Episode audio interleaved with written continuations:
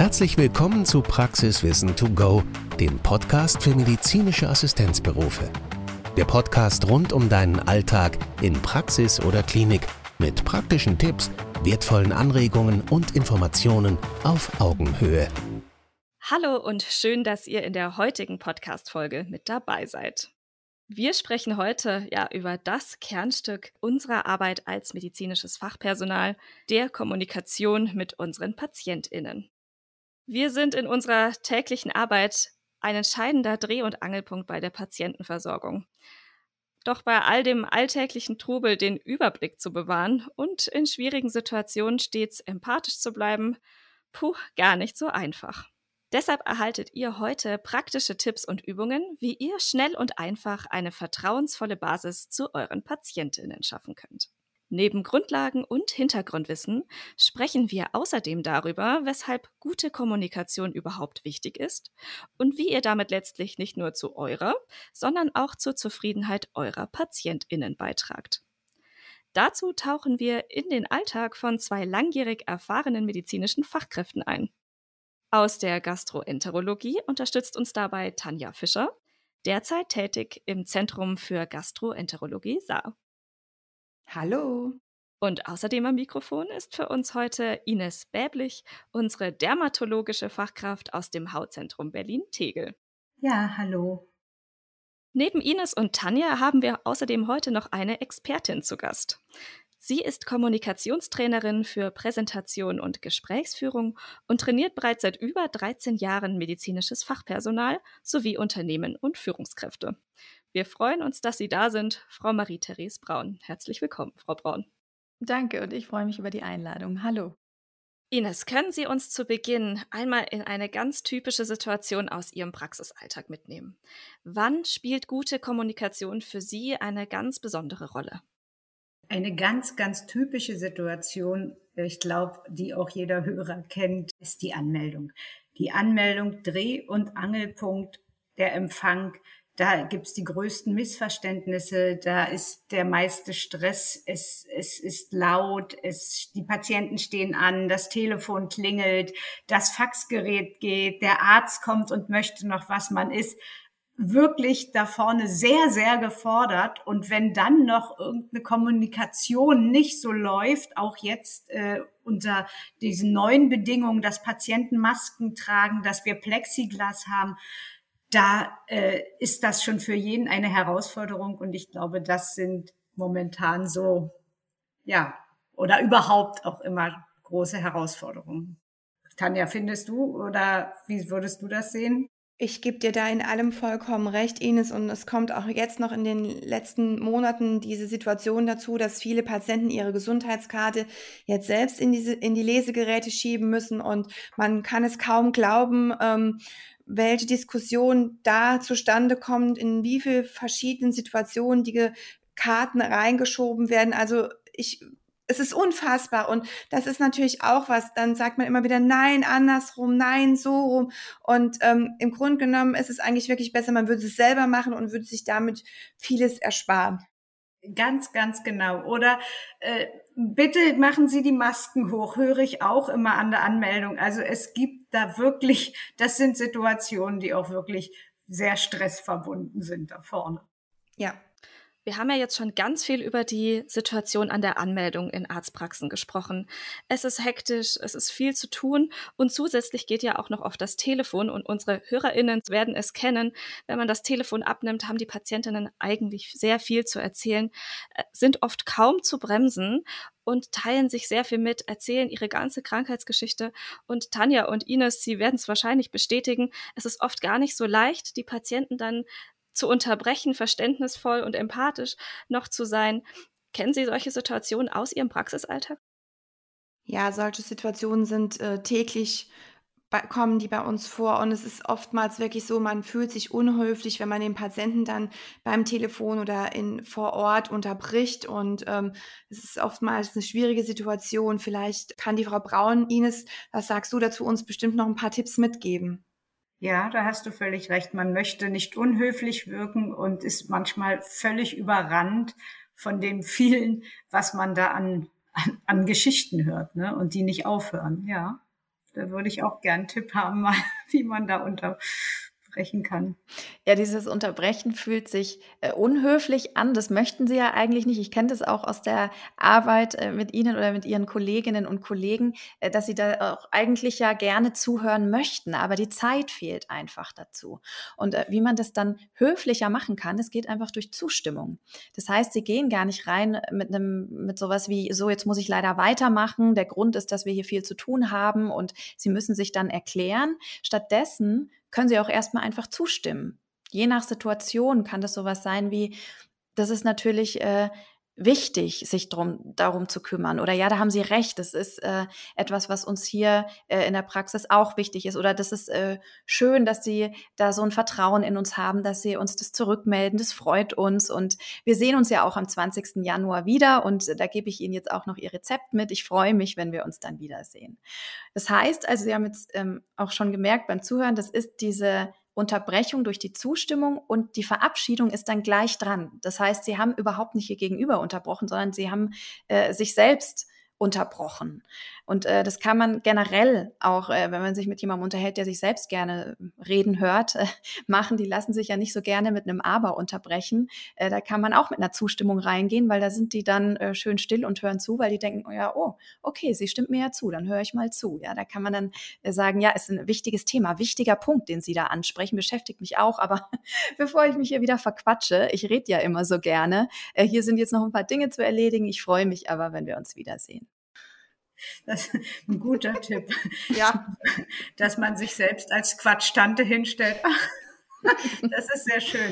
Aber wie würde man denn mit Patienten, würde das genauso funktionieren mit Patienten, die verärgert sind? Und das kommt ja auch vor, dass wir Patienten haben, die verärgert sind und laut sind und sich manchmal doch auch im Ton vergreifen. Kann man da auch sagen, ach Mensch, oder wie sollte man denn da verfahren? Ja, da kann man das so ähnlich machen. Sie können ja auch gleich noch was dazu sagen.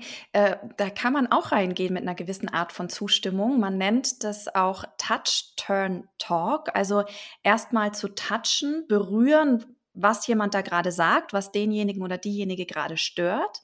Dann den Turn machen, also den Übergang zum Talk, also zu der Information, die Sie geben möchten.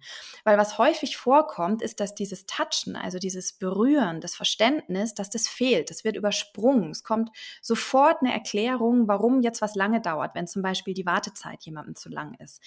Da kommt dann eine Erklärung, ja, bei uns ist heute wieder viel los, wir hatten heute Morgen 2 Notfälle, deshalb verzögert sich heute alles. Und so eine Erklärung ist schon gut, ja, das besänftigt auch manche Patientinnen und Patienten schon, aber bei manchen sagen mir auch MFAs oder RFAs, ja, ich weiß jetzt gar nicht, was ich da noch machen soll. Ich bin doch super freundlich und habe das auch alles erklärt.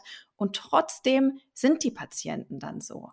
Ja, also da waren sie dann in dem Moment freundlich, aber ein Schritt hat vielleicht vorher gefehlt. Der erste Schritt, dieses Verständnis, sowas wie, das ist wirklich ärgerlich für Sie. Das ist natürlich jetzt zeitlich auch schwierig. Sie hatten einen Termin um 9:30 Uhr und wir haben jetzt schon 10:40 Uhr. Das ist natürlich eine lange Zeit für Sie, da hier jetzt zu sitzen. Aber jetzt ist die Ärztin oder der Arzt ist jetzt auch gleich für Sie da. Und was jetzt passiert ist, dass die Patientin oder der Patient merkt, ah, die hat mich verstanden. Die hat verstanden, dass es blöd für mich ist. Und deswegen muss die Patientin jetzt nicht noch 12-mal sagen, wie ärgerlich das ist, weil die hat ja jetzt schon gehört, dass Sie es verstanden haben. Also ist es was Sie auch aus der Praxis kennen, dass sowas dann hilft, ja, das anzusprechen, die Emotionen der Patienten? Ja, das hilft auf jeden Fall, die Emotionen aufzufangen vom Patienten, indem ich ihm quasi schon erstmal zustimme, dass ich ihn verstehen kann und Verständnis für ihn zeige und dann erst überleite zu dem eigentlichen Punkt, warum wir in Verspätung sind und warum es länger dauert. Das hilft also schon, das stimmt. Ich finde es natürlich auch sehr schön, Frau Braun, dass Sie das nochmal erklärt haben mit dem Touchen. Also für einen Moment dachte ich, diese Berührung, ach, bleiben Sie doch mal, wird er ja nur noch wilder, ach, bleiben Sie doch mal ganz ruhig, mal auf die Schulter. Also das war jetzt auch nochmal eine wichtige Information. Dieses Touchen ist eigentlich dieses Widerspiegeln seiner Sachen, die er da sagt, dass man dann sagt, also dass man das verstanden hat und nochmal aufgreift, was er gesagt hat. Ja, Sie warten wirklich schon sehr lange und ich kann das verstehen und es würde mich auch ärgern und Sie kommen von der Arbeit, so dass man das ist das Touchen, das ist natürlich für mich nochmal jetzt sehr gut verständlich geworden. Ja, Frau Braun, vielen, vielen Dank für die Anleitung der Touch-Turn-Talk-Technik. Ich denke, unsere HörerInnen können das auch in ihrem Alltag sehr gut anwenden. Vielleicht können Sie uns jetzt an dieser Stelle nochmal mit in Ihr Expertenwissen nehmen und uns erklären, warum denn Patientenkommunikation überhaupt so wichtig ist. Diese Patientenkommunikation, dazu sagt man auch die sprechende Therapie, weil diese Kommunikation, das ist nichts, was einfach so nebenbei läuft, was man halt so machen kann oder sich mal damit beschäftigen kann, weil man mal Lust hat, ist ein nice to have, sondern das ist ja bei Ihnen im Praxisalltag fester Bestandteil. 60-80% der Zeit fällt auf diese Kommunikation. Warum also nicht diese Kommunikation sinnvoll gestalten? Was man aus der Forschung weiß ist, und das finde ich auch wirklich beeindruckend, das ist, dass je mehr Vertrauen die Patientin, der Patient in die behandelnde Person hat, desto gesünder ist der Patient.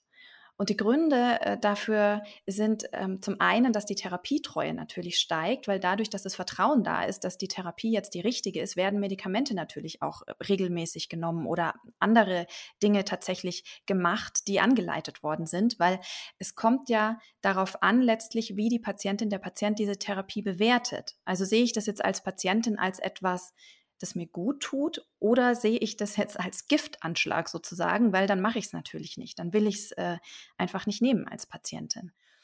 Der zweite Punkt ist, dass auch Behandlungsfehler sinken, also auf der Seite des medizinischen Personals, MFAs oder auch Ärztinnen oder Ärzte. 54% aller Behandlungsfehler werden auf Kommunikationsprobleme zurückgeführt.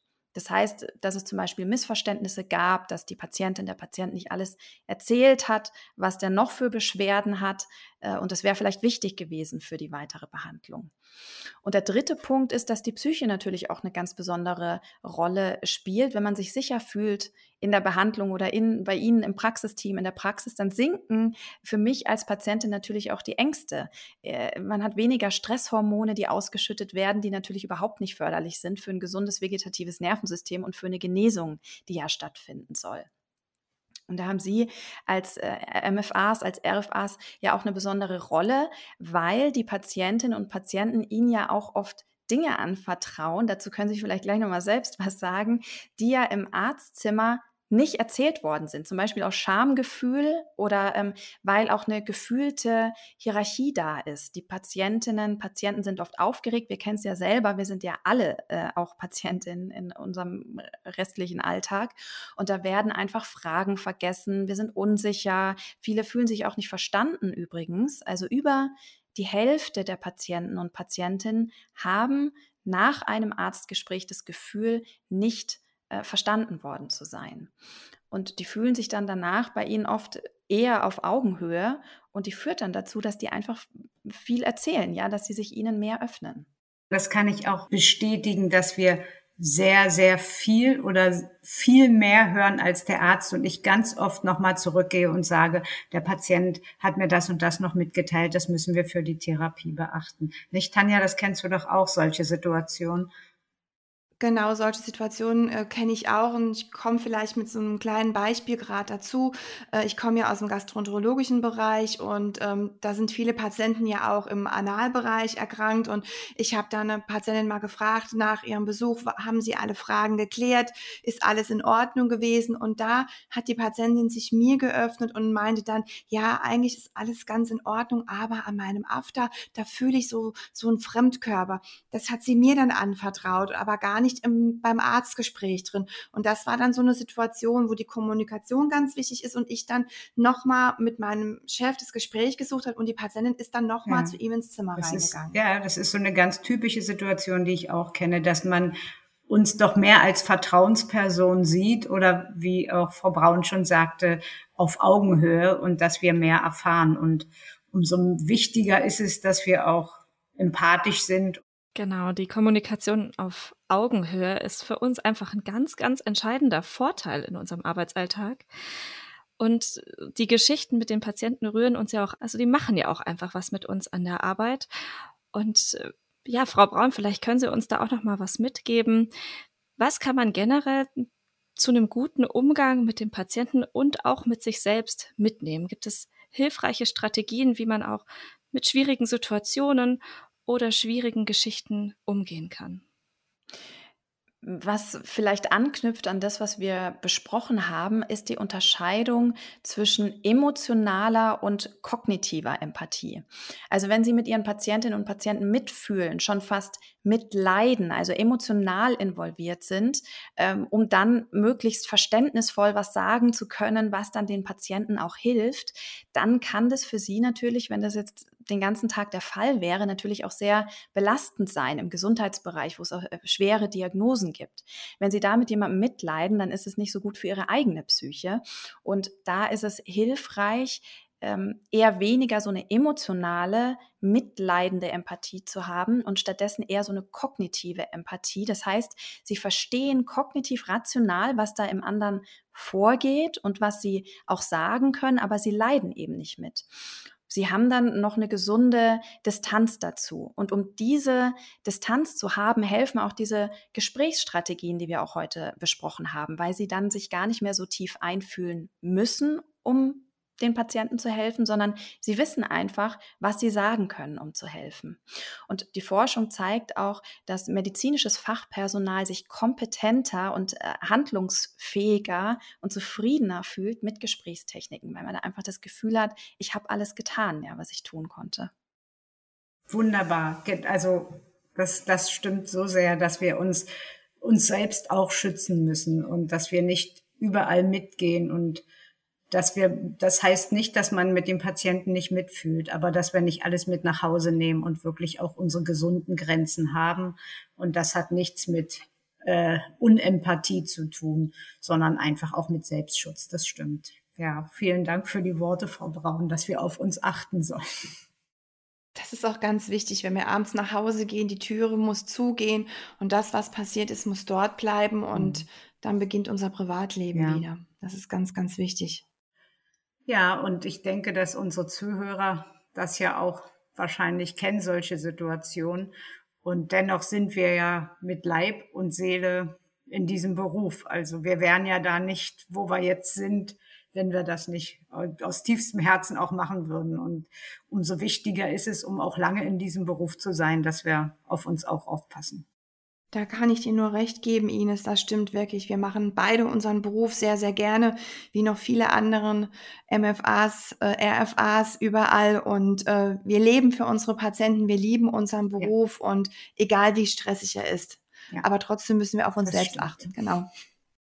Vielen Dank, Frau Braun, auch nochmal für diesen wertvollen Input, auch auf sich selbst zu achten und sich selbst auch ein bisschen abgrenzen zu lernen, um nicht alles mit nach Hause zu nehmen. Vielleicht können Sie uns jetzt noch zum Abschluss uns und unseren HörerInnen als Expertin nochmal einen Rat mitgeben, wie wir unsere medizinische Praxis und unsere Kommunikation gestalten können.